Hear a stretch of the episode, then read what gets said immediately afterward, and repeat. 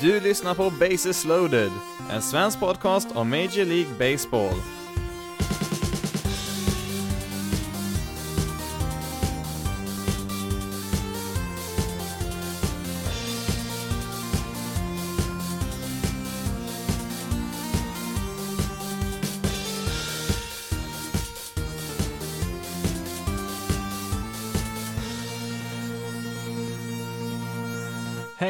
Välkommen till veckans avsnitt av Bases loaded, en svensk podcast om Major League Baseball. I detta avsnitt så blir det som vanligt lite saker från veckan som gick, men vi ska faktiskt eh, blicka framåt en hel del också för att eh, störst fokus kommer att ligga på wildcard-racet i National League som är riktigt, riktigt tight här nu inför slutet på säsongen. I nuläget så finns det ju minst sex lag från National League, eh, kanske till och med åtta stycken som i allra högsta grad är med och slåss om en av de här två platserna som finns till wildcard-matchen och det innebär ju också att det kommer vara en en hel del ganska bra lag från National League som kommer missa slutspelet i år. Men innan vi kollar närmare på det så tänkte jag att eh, vi skulle ta några andra saker här och eh, först och främst eh, lite unga spelare här som har gjort det väldigt bra ifrån sig här nu på sistone tänkte jag skulle uppmärksamma lite grann och ja, det är några rätt kända namn och några lite mindre kända namn skulle man kunna säga. Line to right center field and this ball's going to the fence. McGuire's on his way to third. He is getting the wave. He will score on yet another double by Bo Bichette, who has just doubled in his ninth consecutive game.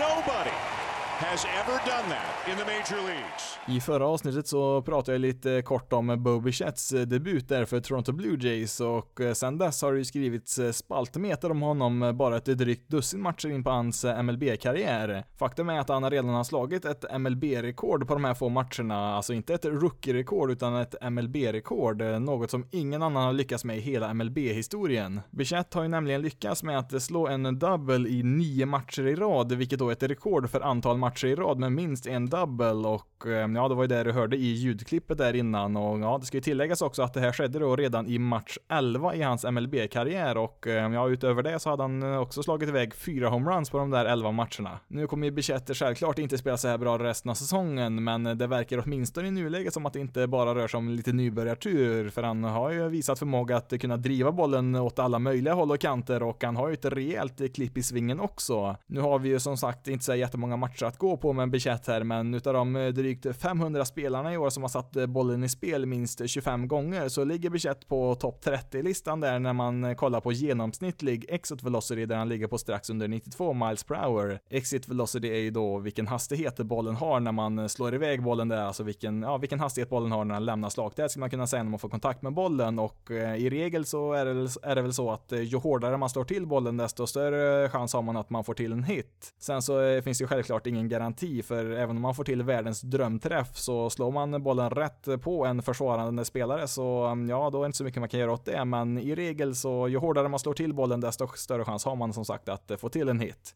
Kollar vi sen på hans hard hit rate, alltså hur ofta han eh, sätter bollen i spel med en exit velocity på minst 95 miles per hour så ligger Bichette på 52%, vilket är topp 5 i hela MLB. Alltså hälften av alla bollar som han slår iväg där på planen har en exit velocity på minst 95 miles per hour. Självklart så måste man ju vara bra på många andra saker också för att lyckas på MLB-nivå, men eh, kan man klappa till bollen så här rejält som Bichette har gjort inledningsvis här så har man ändå en ganska bra grund att stå på här inför framtiden. Som sagt så kommer ju Bichette inte kunna fortsätta spela så här vansinnigt bra under en längre period. Eh, framförallt inte här nu när de motståndarlagen får mer information om honom här och eh, kan eh, hitta hans styrkor och svagheter.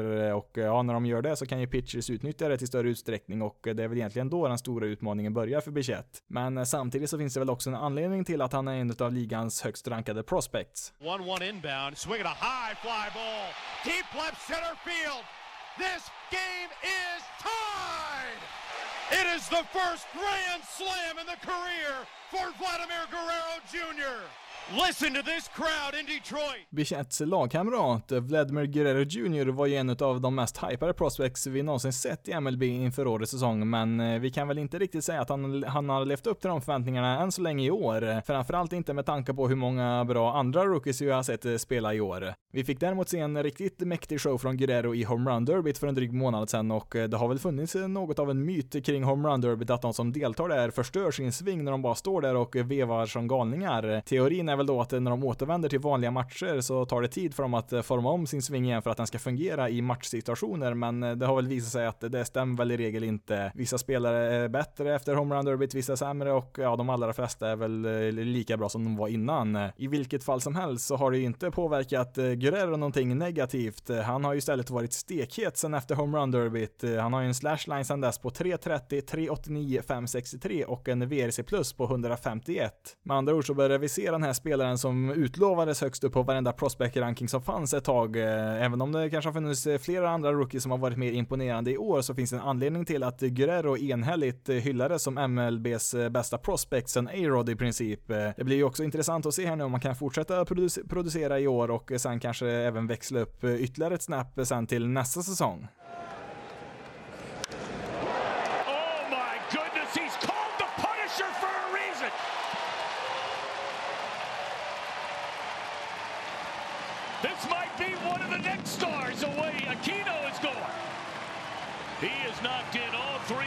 Cincinnati runs tonight. How about that?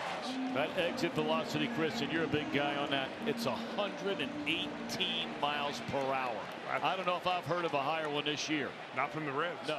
I lördag så satt jag och skrev lite grann om vad jag tänkte ta upp här i podcasten den här veckan och eh, en sak som jag skrev det var att eh, i skuggan av Bobby Chet hittar vi Aristides Aquino men eh, ja, det är inte någon skugga på Aquino längre där för att under lördagnatten där sen så slog han iväg tre homeruns i en och samma match där och presenterade sig på allvar för MLB-publiken. Vem i all världen är det här då kanske du undrar? Ja, det gjorde jag också för några dagar sedan. Bichette och Guerrero som jag redan nämnt, de var ju inför säsongen två utav ligans bästa prospects, alltså bland alla lag i hela MLB. Eh, Aquino däremot eh, fanns inte ens med bland eh, Cincinnati Reds 30 bästa prospects på någon lista jag kunde hitta i alla fall. När jag tittar lite närmare på Aquinos bakgrund så, mm, ja, oslipad diamant är väl en bra beskrivning på honom. Alltid haft enorm rå talang, men har haft väldigt svårt att sätta ihop alla de här delarna som krävs för att bli en bra baseballspelare. Framförallt har han haft svårt när det gäller hans sving där som han jobbat väldigt mycket med. Det har också varit något av en berg och dalbana för Aquino i deras eh, farmsystem där i Cincinnati. Han eh, har ju liksom haft säsonger där han eh, spelar väldigt bra för att sen nästa år spela väldigt dåligt, så att det har ju varit väldigt mycket upp och ner där. Men efter ytterligare en svingförändring då inför årets säsong så har han börjat krossa bollar till höger och vänster i AAA som, ja visst, det beror väl till viss del på grund av den här nya bollen som de använder där, men det gick inte att ignorera honom där när Yasiel Puig tradades bort där och Reds behövde en ny outfielder på deras roster. Vad har han då för facit efter sina första 10 matcher i MLB? Jo, han har 13 hits varav 7 av dem är för homeruns och det är inga sådana bollar som nätt och jämnt svävar över stängslet där, utan det finns ju en god anledning till att han kallas för The Punisher. Han har ju fullständigt krossat bollar upp för många läktarrader där på Great American Ballpark i Cincinnati. I ljudklippet eh, som du hörde där så skickade han iväg bollen i 118 miles per hour, vilket är hårdare än någon annan Red-spelare sedan man införde Statcast-systemet eh, 2015 och eh, ja, Sandcast är ju det här systemet som mäter allt som händer på planen, hur fort bollen färdas och hur fort spelare springer och sådär. Han har dessutom en riktig kanon till arm, för förra veckan så kastade han en boll eh, från eh, sin position där i right field som uppmättes till 101 miles per hour, vilket är det hårdaste kastet som uppmätts i år för en outfielder. Nu är det ju då som sagt 10 matcher det rör sig om och det kan man ju inte dra några slutsatser kring i något sammanhang nästan. Det är mycket möjligt att vi en vecka från nu kanske aldrig mer hör från Aquino på MLB-nivå, men ja, jag hoppas ändå att vi får se honom under många år här i Reds outfield. Swing and a miss, and he strikes out Bryce Harper. Two down, first strikeout for Cal Quantrill. Då ska vi ta en fjärde och sista spelare här, eh, också ett eh, lite mer okänt namn, eh, Cal Quantrill, en pitcher i San Diego Padres. Tidigt under sin collegekarriär så var han en kandidat faktiskt att gå som nummer ett i draften 2016, men lite skador där satte stopp för det och han gled ner där till val nummer åtta, där Padres valde honom. Nu då i sin fjärde säsong som professionell baseballspelare så har han lyckats ta sig in i en MLB-rotation och ja, lite i skymundan så har han gjort det väldigt bra. De stora rubrikerna i Padres rotation har ju Chris Panic fått, eh, men eh, sen eh, Quantrill kallades upp i början av maj så har han gjort det bra där. Mm, ja, det, det gick väl i och för sig lite si och så där de första matcherna och han flyttades faktiskt till deras bullpen där ett tag, men sen mitten av juni där så har han alternerat där som relief pitcher och starting pitcher, men på sistone så har han mest använts som en starting pitcher och ja, sen mitten av juni där då så har han faktiskt en ERA på 1,62 som visserligen är lite väl låg där och kommer säkert gå upp en del, men han har ju haft en väldigt väldigt bra period här nu på sistone. Det har varit lite extra kul att eh, följa Padres just den här säsongen för att eh, de har ju haft en, ja, väldigt många tunga år med sin rebuild här som äntligen börjar eh, ge utdelning här. De spottar ut talangfulla spelare var och varannan vecka verkar det som och då är ju ändå Quantrill långt ifrån ett av toppnamnen i deras farmsystem där. Han är väl knappt med på deras topp 30-lista över mest lovande unga spelare som de har där, men han har ändå då kommit här och visat att han kan vara en stabil pitcher på MLB-nivå redan under sin första säsong här. Som alla andra spelare vi har nämnt här då så, mm, ja, det är en begränsad tidsperiod vi har sett dem prestera på en eh, bra nivå, men eh, ja, Quantrill har ju ändå kastat 70 innings i år på MLB-nivå med en ERA på 3,21, så att eh, det finns ju helt klart talang här.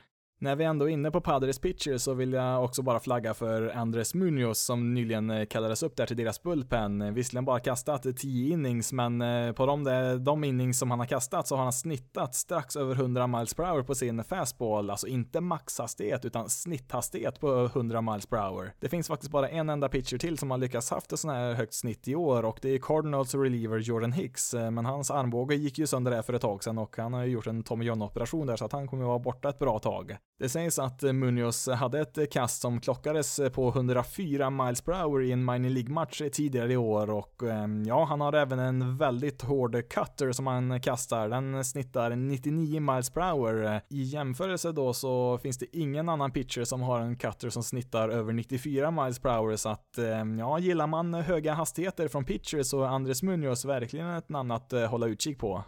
Då ska vi fortsätta med en eh, liten rolig sak som kom ut här under veckan. Eh, för att eh, nästa säsong så ska Chicago White Sox spela en match mot New York Yankees på platsen där filmen Field of Dreams spelades in för 30 år sedan. Platsen som filmen spelades in på finns ju kvar än idag, alltså hela gården där med hus och ja, själva planen finns ju också kvar där. Tyvärr så kommer det inte fungera att spela på den faktiska planen som filmen spelades in på för att ja, det finns, det finns helt enkelt inte plats för att sätta ner en arena där. Men man tänkte att eh, man skulle bygga en eh, arena lite längre bort, där ett par hundra meter eh, som ja, ska kunna ta 8000 åskådare där och för att ta sig till läktarna där så måste man gå igenom en väg där som går rätt igenom majsfältet där och ja, det kommer nog bli väldigt häftigt för de som kan vara där på plats. Sen så ska ju även majsfältet finnas med där som bakgrund där bakom väggen i centerfield där och man ska väl kanske även kunna se huset och planen där också om man sitter lite högre upp på läktaren där som bakgrund där så det kommer nog bli en väldigt, väldigt skön stämning där för de som är på plats. The one constant through all the years, Ray, has been baseball. America has rolled by like an army of steamrollers. It's been erased like a blackboard. rebuilt and erased again. But baseball has marked the time. Tycker MLB har gjort det riktigt bra på senare tid med lite sådana här speciella matcher på speciella platser. Kanske inte då just de här äh, internationella matcherna då som i London och Japan tidigare i år. Det är väl inte så jättenytt och häftigt med dem längre kanske, men äh, man har ändå spelat matcher i samband med äh, Little League World Series i Williamsport och även i samband med College World Series i Omaha där så att jag tycker ändå att det är kul att man passar på när man ändå, ändå har så här jättemånga matcher som det är varje år att man ändå tar ut några där och gör något speciellt med dem som som de gör i det här fallet. Vad man sen tycker om eh, Field of Dreams som film, eh, ja det kan ju variera väldigt mycket men det går ju inte att eh, förneka att det är en av de mest klassiska baseballfilmerna som finns. Så att jag får ändå säga tummen upp till Major League Baseball som tog det här initiativet. Nu har det väl inte sagts något mer om framtiden efter 2020 här som den här matchen spelas på, men det hade väl inte gjort någonting om man kunde göra det här till en tradition varje år att det spelas en Field of Dream-match där varje säsong och ja, man kanske kan rotera ut lagen där men det skulle vara kul att se att det här fortsatte som en tradition.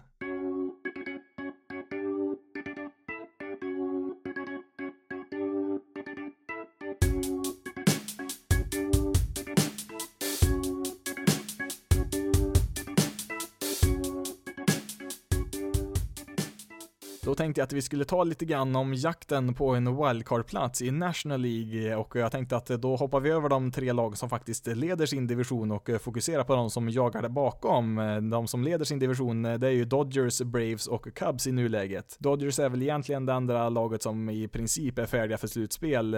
Braves har ju också ett ganska bra försprång där som jag tror att de kommer hålla i där och ja, det är väl Cubs där då som, ja, det kan hända lite vad som helst med där. De leder ju faktiskt bara med en och en halv match i nuläget, men jag tycker ändå att de är väl den stora favoriten där i, i NL Central att eh, vinna divisionen. Vi börjar med Washington Nationals eh, som i nuläget ligger på en av wildcard-platserna och eh, det är väl det laget som främst kan argumentera för att deras lag är bättre än något av de lagen som leder sin division. Eh, jag vet väl inte riktigt om jag skulle hålla med nödvändigtvis om det. De är ju inte bättre än Dodgers, det är de inte, men man kan i alla fall argumentera för att de har en minst lika ja, bra roster på pappret i alla fall som Braves och Cubs, men ja, nej, jag har nog dem på en fjärde plats ändå, där tror jag, bakom Dodgers, Braves och Cubs i National League i nuläget i alla fall fall. Det stora frågetecknet i nuläget är ju då Max Scherzer när han kan komma tillbaka där i deras starting rotation. Han har ju bara kastat en enda match eh, sedan början av juli eh, på grund av en ryggskada och eh, det är fortfarande oklart när han kan komma tillbaka där och ja, han, ja man kanske kan klara sig en, ett tag här nu i grundspelet, men i ett slutspel så måste man absolut ha med honom. Nationals akilleshäl är ju fortfarande deras bullpen som, ja, de har fortfarande sämst ERA av alla bullpens i hela MLB just nu, men det har väl förbättrat sig något om än marginellt här nu under sommaren, eh, men ja, det går väl åt rätt håll i alla fall och man fick ju in ett eh, par relievers här via trade som har inlett eh, helt okej okay där. Om vi istället kollar på något positivt så Anthony Rendon där på tredje bas har ju återigen i det tysta varit en av ligans bästa spelare. Han fick ju faktiskt lite uppmärksamhet här tidigt på året när Nationals gick som sämst där och det var prat på att man kanske skulle trada sina, sina stjärnspelare då, framförallt då Rendon som är free agent efter den här säsongen. Men samtidigt som Nationals börjar spela bättre och eh, tog sig in i slutspelsracet igen så försvann ju de här trade-ryktena och även rubrikerna kring eh, Rendon där och eh, ja, sen dess har det då varit väldigt tyst kring honom men han har som vanligt då fortsatt producera på en väldigt hög nivå. Han har faktiskt fått ihop en wins above replacement på 4,7 vilket gör honom till den sjätte bästa spelaren i MLB i just den kategorin och han är även på samma plats i VRC plus där som han ligger på 153 i nuläget. Nationals är väl det lag som jag är mest övertygad om kommer ta en av de här två wildcard-platserna förutsatt att de inte drabbas av fler tunga skador då, vilket i och för sig då gäller alla lagen som jag nämner här. Men eh, när laget gick sådär dåligt inledningsvis på säsongen så var det till stor del på grund av just skador på flera nyckelspelare som man saknade samtidigt, eh, inklusive Rendon där. Men i takt med att eh, alla kom tillbaka där så visar de ju hur mycket talang som finns på den här rostern och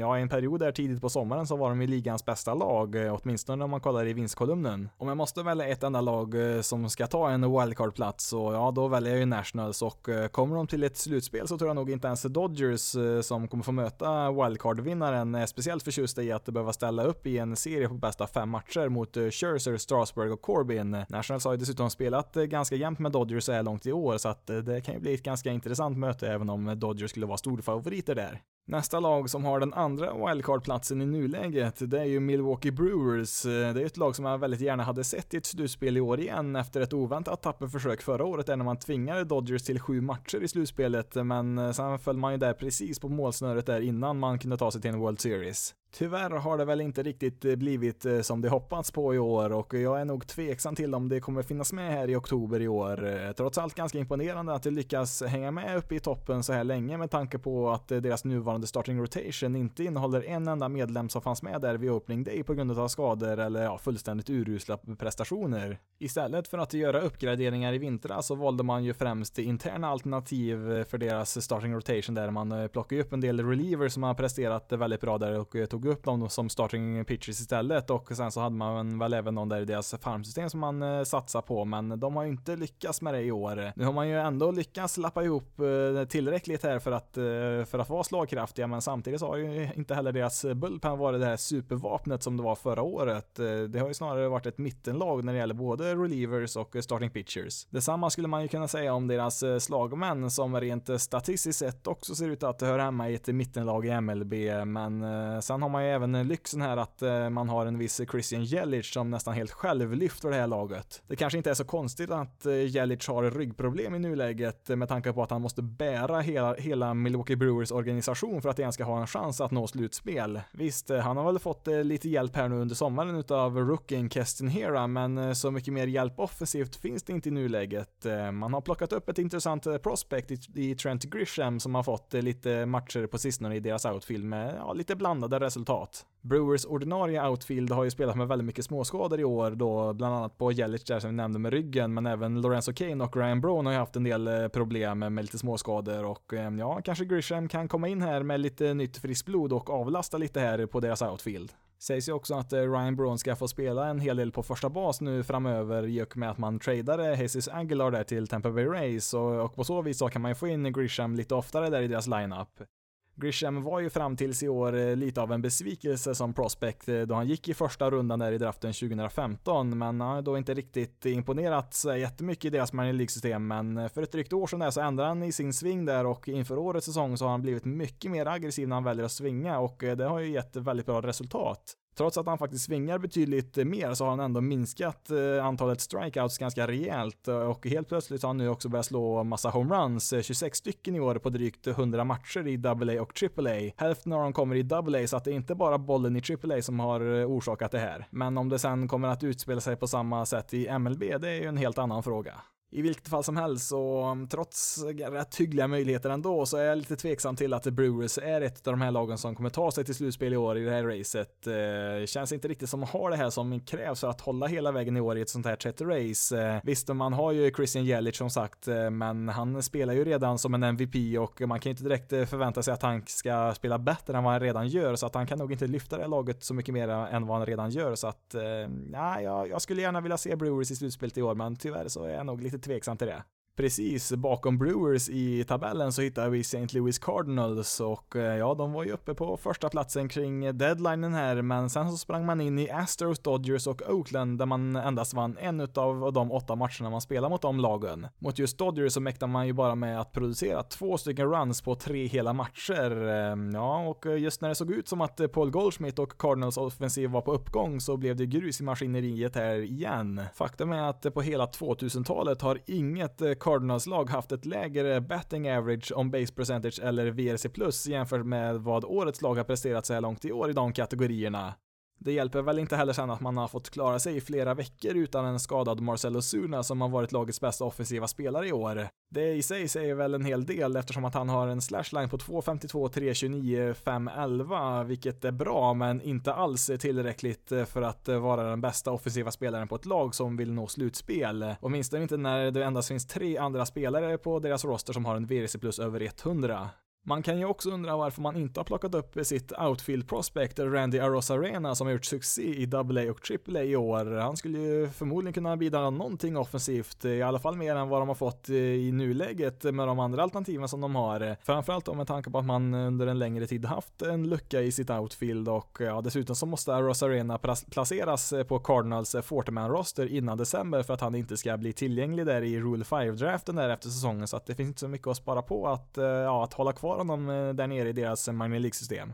Kollar vi på andra halvan av laget så, mm, ja visst, Cardinals eh, starting pitching har väl stabiliserats och deras bullpen är väl fortfarande stabil, men jag tror nog man eh, väldigt gärna hade hoppats på att Alex Reyes eh, äntligen skulle kunna förstärka deras starting rotation efter många år av skador. Men så blev det ju inte för att Reyes skickades ju ner i AAA ganska tidigt på säsongen där och ja, det har inte hjälpt det heller, varken på eller utanför planen, för när han väl varit frisk då har han spelat väldigt dåligt, men som vanligt så har han ju haft väldigt mycket skador Eh, senaste nytt kring Reyes då som har totalt har kastat 40 innings i år om man räknar upp alla nivåer han har spelat på. Ja, det är att han som vanligt har blivit skadad igen, men ja, det är någon bröstmuskel nu som har brustit på något sätt och förmodligen så har han kastat klart för i år. Reyes var ju ett superlovande prospect eh, som slog igenom redan 2016 när han kastade 46 eh, strålande innings där för Cardinals den säsongen på MLB-nivå, men sen dess har han ju tappat hur mycket som helst. Det har ju varit egentligen tre borttappade säsonger i rad nu på grund av skador. Visserligen så är ju Reyes bara 25 år gammal, men det ser ju mer och mer dystert ut för hans framtida MLB-karriär med alla de här skadorna.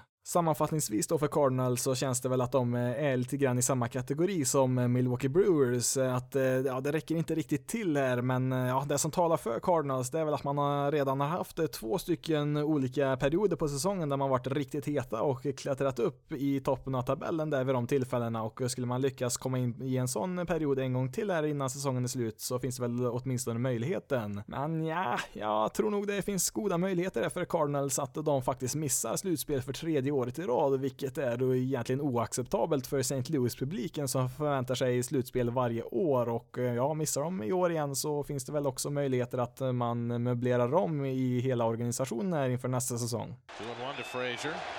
Todd Quakes one, deep left field, down the line, that ball is out of here, out of here! Todd Frazier ties the game! He drives one down to right field. Back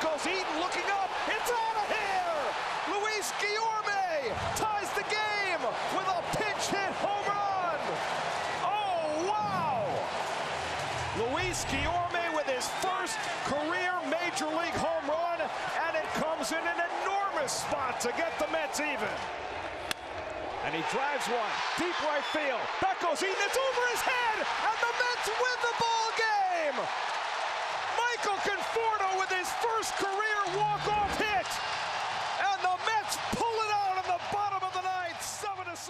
Ja, det där är väl en ganska bra sammanfattning på hur det har gått till i New York Mets tv-sändningar den senaste tiden och eh, ja, man är ju uppe på ett record på 61 och 56 i nuläget och eh, ja, man måste nästan vara en av favoriterna nu till en wildcard-plats. Man är ju bara någon enstaka matcher bakom en sån position i nuläget. Nämnde ju förut att Dodgers nog inte skulle bli jätteglada över att eh, möta Nationals rotation i en kort slutspelserie och ja, då vill de nog ännu hellre slippa en batalj med Mets Mets rotation som den ser ut just nu. Och här i nuläget eh, så ser nästan Mets oövervinnliga ut. De har ju vunnit eh, 15 utav sina 16 senaste matcher när jag spelar in här, men eh, ja, som alla andra lag som har en formtopp så kommer, kommer ju även Mets att komma tillbaka på jorden igen och den stora frågan är då hur laget kommer att spela efter den här formtoppen. Det är mycket möjligt att jag påverkas lite väl mycket av de här händelserna som har hänt bara den här senaste tiden kring Mets, men ja, om jag var tvungen att göra ett val här och nu så så skulle jag nog välja både Mets och Nationals så att eh, de två ställs mot varandra i wildcard-matchen. Sen så är det också viktigt att eh, komma ihåg att Mets har haft ett väldigt lätt eh, spelschema sen efter All-Star-uppehållet och kollar vi vilka matcher de har kvar så har de betydligt tuffare motståndare här nu resten av säsongen.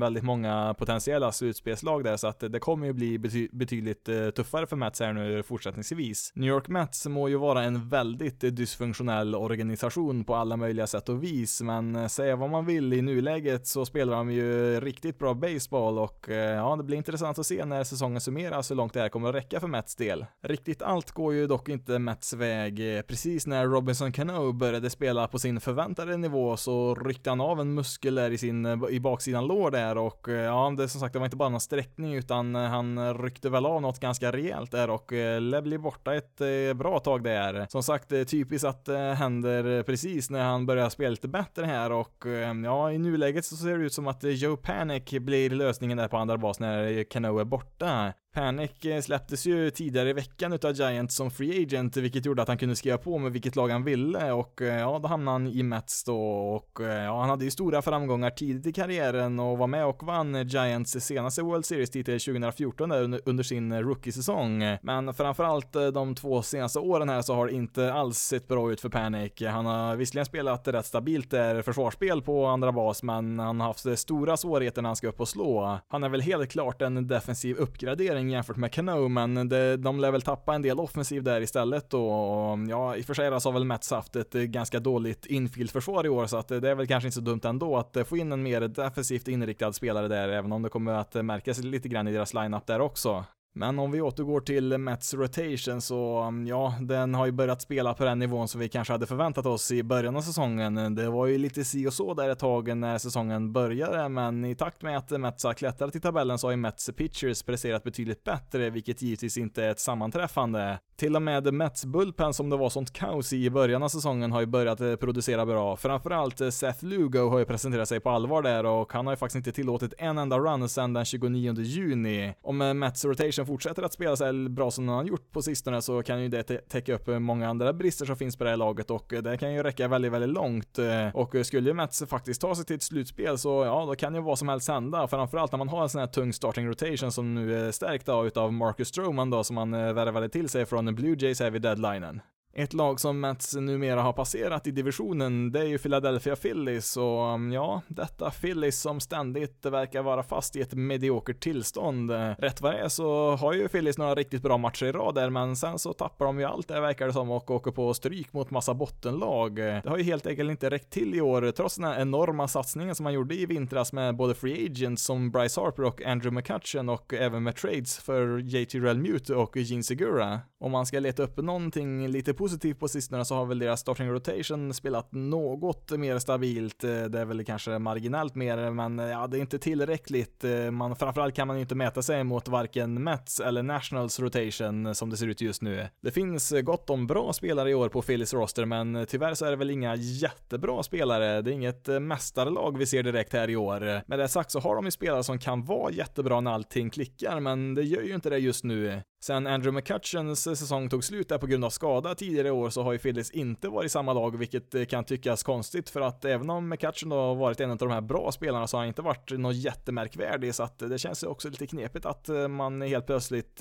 tappar allt där verkar det som när just McCutcheon blir skadad. Har ju nämnt det förut, men det är väl värt att nämna igen när det gäller Bryce Harper som, ja, han är också en av de här spelarna som har spelat bra i år, men när man får 25 miljoner dollar varje år i över ett årtionde ja då måste man producera bättre, framförallt när man som Harper befinner sig i sina bästa år. En slashline på 2.56, 3.78, 4.57 med en VRC plus på 121, eh, ja det räcker inte för Harper med hans förväntningar. Förvisso har han ju förbättrat sig en hel del försvarsmässigt, men det är ju han som ska lyfta laget på sina axlar och eh, bära fram dem likt Christian Jelic gör i Milwaukee Brewers. Trots allt detta så tror jag nog ändå att eh, Phillies kommer att eh, haka på där i jakten på en wildcard-plats och eh, åtminstone skugga lagen där som ligger där uppe. Och eh, ja, är man med där på slutet så visst, då kan väl vad som helst eh, hända. De flesta andra konkurrenterna Phillies har i detta race har ju haft minst en riktig het formtopp där de vinner massa matcher i rad. Och det har vi väl inte riktigt sett från Phillies i år. Och om de skulle få till en sån formtopp, formtopp här nu under slutet av säsongen här så visst, då har man väl en hygglig chans i alla fall att nå slutspelet spelet. Det sjätte och sista laget som jag ser som en huvudutmanare här till en wildcard-plats, det är Arizona Diamondbacks. Och eh, ja, förvånande nog så finns de faktiskt kvar här mot alla odds. Och ja, de är väl bara några enstaka matcher bakom en wildcard-plats i nuläget. Efter vinterns eh, transaktioner där när man tappat ett par tunga profiler i Free Agency och eh, även tradade iväg Paul Goldschmidt så ja, det kändes ju som att Diamondbacks tog ett rejält kliv bakåt, eventuellt för en fullskalig rebuild här, men nej, de är fortfarande med här och eh, ja, de är inte, ja, de ska man inte räkna bort för att det finns mer talang här än vad man kan tro faktiskt på deras roster innan säsongen drog igång så sa jag väl att eh, jag inte trodde att laget skulle åstadkomma speciellt mycket i år och eh, det har jag väl fortsatt sagt under, ja egentligen hela säsongen då fram tills nu. Man kan ju tycka att jag borde ha lärt mig någonting vid det här laget, men nej, jag tror fortfarande inte på Diamondbacks här. Som sagt, eh, man ska ju absolut inte räkna bort dem helt och hållet för att det finns ändå lite kvalitet här, men nej, jag tror inte att Diamondbacks kommer att spela matcher i oktober i år. Jag är ganska säker på att jag hade sagt detsamma, även om Zack Greinke hade funnits kvar på den här truppen truppen. Eh, och ja, visst, nu fick man in eh, två andra starting pitchers istället där vid deadlinen som kan eh, hjälpa laget här och nu i slutspelsracet. Men ja, i slutändan så tror jag fortfarande inte att 2019 är Diamondbacks år helt enkelt. Att man gjorde den här traden med Zach Greinke gör ju däremot att laget får mer ekonomisk frihet här nu framöver och dessutom så fick de in en del prospects som kan hjälpa till ganska snart här och jag tror nog faktiskt de kan återvända med ett ännu mer slagkraftigt lag inom en relativt kort tid. Men ja, det är i och för sig också lite beroende på att eh, spelare som Ketel Marte bland annat eh, även i fortsättningen fortsätter att spela på sån här hög nivå som de har gjort i år. De har ju flera spelare då som exempelvis Marte som gör sina bästa säsonger i sin karriär och eh, det kanske man inte kan räkna med att det riktigt alla kommer göra här fortsättningsvis, men får man upp några vassa prospects underifrån här så ja, då tror jag nog eh, som sagt eh, Diamondbacks kan bli ganska bra här ganska snart. Med allt det här sagt så är det alltid kul när fler lag lägger sig i slutspelsracen, framförallt de här lagen som kanske inte förväntar sig finnas med där när säsongen börjar. Sen så är det lite extra kul med ett lag som just Diamondbacks, eh, för att det är ju inte så här jättemånga år sedan som de hade ett av ligans mest utskrattade front office som tradade bland annat eh, Dansby Swan Johnson i utbyte mot Shelby Miller. Men eh, ja, Mike Hazen som har tagit över här nu sedan några år tillbaka, han har ju vänt eh, skeppet rejält här och det finns ju absolut optimism här inför framtiden. Eh, men ja, som sagt, 2019 tror jag fortfarande inte är Diamondbacks år. Vi har faktiskt eh, två lag till här i National League som vi kanske inte ska räkna bort helt och hållet, även om de eh, ligger lite längre bak här och det är ju San Francisco Giants och eh, Cincinnati Reds. Om vi börjar med Giants så hade väl de egentligen oturen om man får säga så att pricka in sin stora formtopp upp till trade deadlinen här för att nästan omedelbart därefter halka tillbaka mer till sin normala nivå igen för att de har ju inte alls gått lika bra sen efter ja, deadlinen var där i sista juli. Hade Giants inte varit så nära en slutspelsplats hade de ju kunnat vara mer aggressiva med att sälja av sina spelare för prospect som hade kunnat eh, skynda på deras rebuild där, men eh, ja, de valde att göra något mitt emellan där, att eh, ja, trada till sig någon spelare samtidigt som man tradade iväg några andra och mm, ja, jag tror nog ändå att man nog innerst inne där ville trada bort så många spelare de kunde där för att bygga ett bättre lag för framtiden. När det gäller Cincinnati Reds så tror jag väl ändå att de, ja, det finns väl ändå en liten, liten chans eh, fortfarande där, även om det ser lite kärvt ut eh, med så många lag framför dem här i ställningen. Men eh, som jag sa där för Phillies, så om Reds kan få till en, en liten längre svit här med vinster, så ja, varför inte? De har ju, de har ju absolut kvaliteten, tycker jag, på deras roster. Sen har de väl underpresterat så här långt i år. Deras pitchers har ju varit fullständigt lysande den här säsongen, medan deras offensiv har varit frustrerande dålig, men ja, skulle deras lineup eh, prestera det som eh, man tror att de kan så ja visst, då kan de bli lite farliga här på slutet. Eh. Så vi får väl se här vad The Reds kan hitta på här resten av säsongen och vem vet, de kanske har något hemligt vapen de kan plocka fram här de sista veckorna.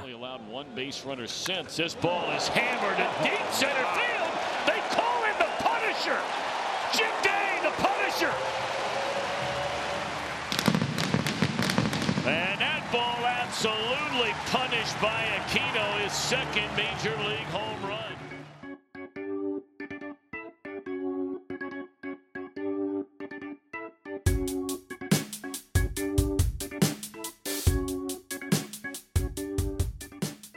Ska vi ta ett eh, par skadeuppdateringar här och ett par transaktioner innan vi går vidare och eh, tänkte då nämna Nelson Cruz i Minnesota Twins har placerats på deras injured list eh, för andra gången i år med samma skada, nämligen hans handled där som inte mår så bra just nu och ja, det är en dålig timing för Twins.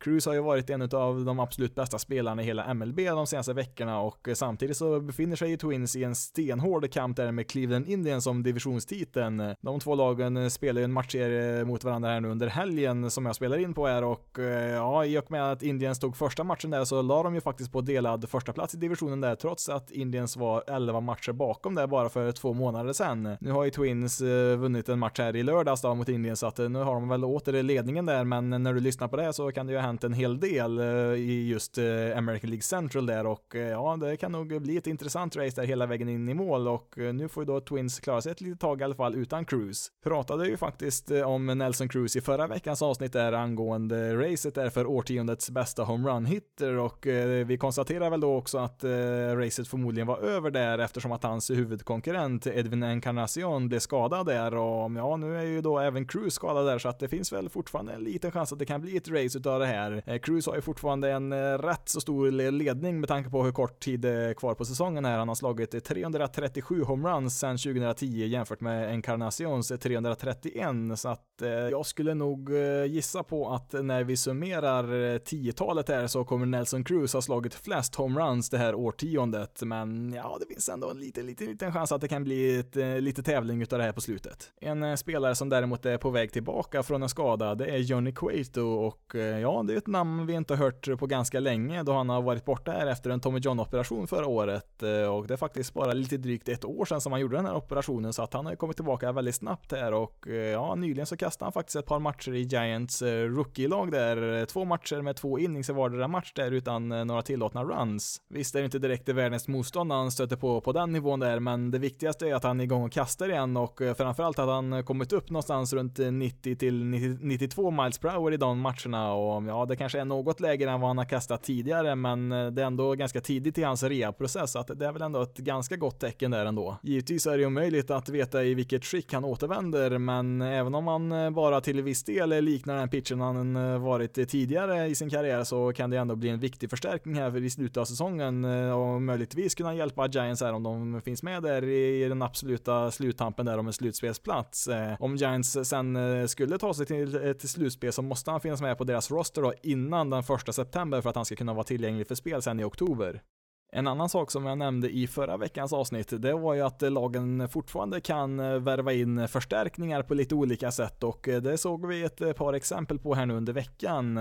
Bland annat Atlanta Braves, de ville bli av med sin starting pitcher Kevin Gasman och placera honom på deras waiverlista där för att bli av med honom och ja, Cincinnati Reds, de nappade på det och la in ett claim på honom där så att Gasman är ju numera en del av Cincinnati Reds organisation. För Braves del så innebär detta att de slipper betala kvarstående återstående 2,8 miljoner dollar på hans kontrakt här i år som då Reds då får betala istället. Eh, Gasman tradades ju till Braves från Orioles eh, förra sommaren och han spelade ju en väldigt viktig roll där i Braves när de vann divisionen där förra året. Eh, men i år så har det varit ett riktigt mardrömsår för Gasman som på 16 starter presterat en ERA på över 6 där. Med andra ord så har ju inte Braves plats på deras roster längre för en underpresterande pitcher som Gasman och Reds tar väl lite av en chansning här och har kastat in honom i deras bullpen där och ja, Reds kommer ju med, med största sannolikhet att eh, bryta kontraktet efter den här säsongen för att eh, han har ett år kvar i arbitration och eh, skulle han gå igenom där så skulle han få en lön på drygt 10 miljoner dollar, vilket inget lag vill betala för honom i befintligt skick. Det vill säga då om han inte helt plötsligt börjar kasta på en riktigt hög nivå här nu de sista veckorna, då skulle det väl kunna bli aktuellt att behålla honom där i arbitration även nästa år där för Reds, men det är nog inte speciellt troligt att det blir så. Vi hade ett par till spelare som placerades på waivers här som lag ville bli av med här på slutet av säsongen, men det var ingen sålla la in något eh, waiver claim på dem, så att de blev ju free agents och fick skriva på med vilket lag de ville där. Och eh, vi har redan nämnt eh, Joe Panic där som gick till Mets, men även Astrubal Cabrera blev släppt där utav Texas Rangers. Och mm, han har ju nu skrivit på då för Washington Nationals där, Cabrera, som ja, lite bredd där på deras infield där, får lite backup där för de har ett par skador där. Så att det är inte någon jättevärvning det här men som jag nämnde det i förra avsnittet, det finns ändå lite möjligheter för lagen att hitta lite spelare att fylla på med Eh, inför slutet av säsongen även om trade deadline har passerat. Då ska vi ta veckans bästa och sämsta, men vi börjar med veckans statistik. Fly ball, left field, hit well. Duval looks up and gone! And D. Aquino with his first big league home run. And just like that, we are tied at three. Ja, det blir ännu lite mer Aristides Aquino här i avsnittet, eh, för att eh, som vi nämnde så har han slagit iväg sju stycken homeruns i sina tio första MLB-matcher och eh, det är faktiskt ett rekord i MLB. Ett rekord som han visserligen då får dela med Trevor Story som gjorde detsamma för några år sedan där med Colorado Rockies. Men till skillnad från Trevor Stories hade ju inte Aquino tillgång till Coors Fields tunna luft där, där bollarna flyger som bara den, så att ja, lite ett extra plus i kanten där till Aquino ändå när det gäller just det här rekordet. Eh, och med det sagt så tror jag nog inte att vi hört det sista utav Aquino här ens i det här avsnittet för att nu är det dags för veckans bästa. Oh boy! As if on cue did he get enough? He's done it again! Aristides Aquino! Well, I don't know, but the way he's going right now, it's another home run by Aquino! Oh gosh! oh my gosh!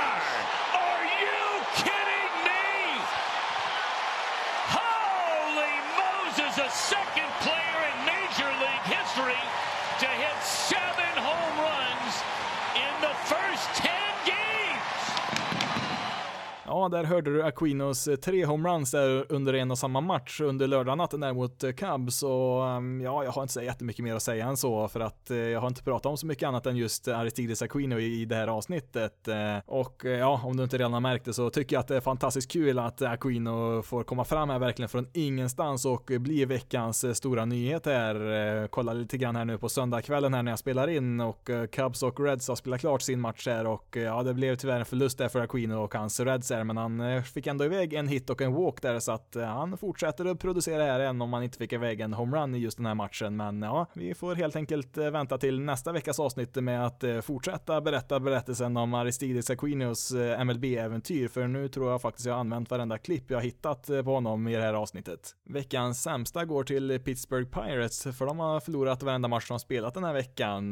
Visserligen så spelar de ju nu när jag spelar in här på söndagskvällen och ja, de leder faktiskt mot Cardinals här men det är ett eh, par innings kvar där så att eh, det är väl mycket som kan, som kan hända där men eh, det har ju varit en riktig rejäl kollaps från Pirates sida sen All-Star-uppehållet där för en dryg månad sedan. De har bara vunnit fyra matcher sedan dess och hunnit med att förlora 23 stycken och som sagt då, de har ju förlorat varenda match från måndag till lördag i alla fall och ja, vi får väl se det här hur söndagsmatchen går men ja, nu har man ju förlorat sju matcher i rad här och för ett ganska kort tag sedan så förlorar man nio matcher match i rad, så det går ju blytungt för Pirates just nu. Det här var ju ett lag som på förhand vi trodde skulle finnas med där lite grann i skymundan där och eh, kanske smyga in på en wildcard-plats, men eh, så kommer det ju inte att eh, bli i år. Det blir helt enkelt att sikta mot säsongen 2020 istället för Pittsburgh Pirates.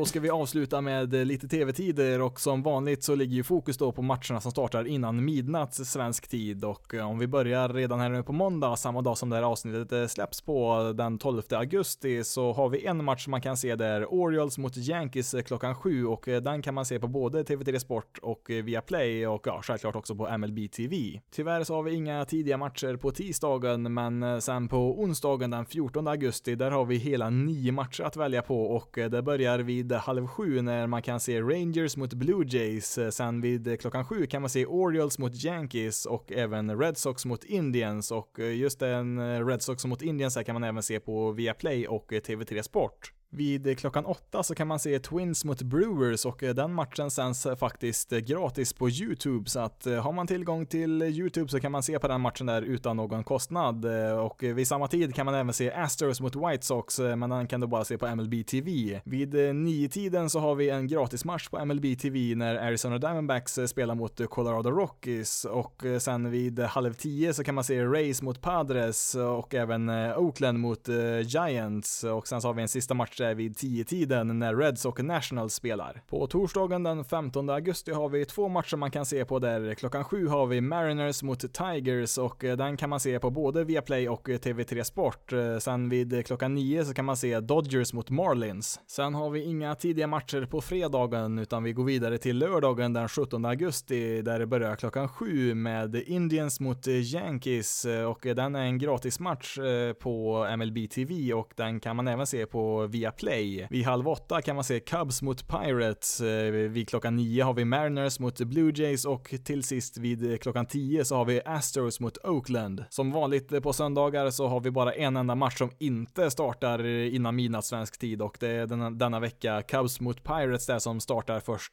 klockan ett på natten där, men övriga lag kan man ju då se då mellan sju till tio på kvällen där svensk tid. Om vi kollar på de första matcherna där så har vi ett par intressanta där vid klockan sju. Indians mot Yankees eh, och även Cardinals mot Reds är väl kanske de två höjdpunkterna där som startar eh, klockan sju. Sen strax efter sju där, 20 över sju närmare bestämt, har vi Dodgers mot Braves som kan vara väldigt intressant att se där och eh, den kan man även se på Viaplay. Vid halv åtta sen så har vi också ett väldigt intressant möte mellan Brewers och Nationals där, de två wildcard-lagen som spelar en väldigt, väldigt viktig matchserie där mot varandra under helgen och ja, kollar vi på de lite senare matcherna där så ja, då är det väl kanske Astros mot Oakland som är den bästa där vid 10-tiden och eh, ja, samma tid kan man även se White Sox mot Angels som är gratismatchen där på MLB TV. Vill också passa på och ge ett eh, litet plus i kanten till Viasat här för att eh, framförallt de senaste veckorna så har de sett till att eh, de verkligen visar eh, matcherna som startar innan midnatt svensk tid, alltså de matcherna som flest eh, har möjlighet att se för att eh, ja visst, de sänder ju en del eftersända matcher, men de flesta vill ju se direktsänt så att eh, ja, jag tycker som sagt det är positivt att de i alla fall försöker visa så många tidiga matcher som de kan här, så att eh, det ska de ju få beröm för när de faktiskt har gjort det här på sistone i alla fall. Ja, det får räcka där för veckans avsnitt. Eh, som vanligt så vore jag jättetacksam om du hade tid att eh, sätta betyg och skriva omdöme om den här podcasten på Apple Podcast framförallt eh, för att eh, det gör att den här podcasten kommer högre upp på topplistor där man, ja, där fler personer kan upptäcka den här podcasten som inte känner till den. Sen så är det faktiskt så här att eh, i podcastvärlden så har man precis justerat om kategorierna och bland annat eh, lagt till en specifik kategori för alla baseball podcasts och på de listorna jag har sett än så länge så är faktiskt Basis loaded den mest populära baseballpodcasten i Sverige just nu. Det är ju självklart väldigt kul att se den här podcasten faktiskt toppa en sån lista och eh, anledningen att den gör det, det är ju tack vare er som lyssnar så att eh, tack återigen för att ni finns med och lyssnar på den här podcasten. Om du skulle vilja följa Basis loaded på sociala medier så kan du göra det på Facebook, Twitter och Instagram. Då letar du upp basisloaded SE. Du kan även mejla till basisloadedse gmail.com. Men eh, nu har jag pratat tillräckligt för idag. Mitt namn namn är Jonathan Fabri. Tack så jättemycket för att du har lyssnat eh, på det här avsnittet av Basis loaded. Eh, ni får ha det så bra där ute så hörs vi i nästa veckas avsnitt.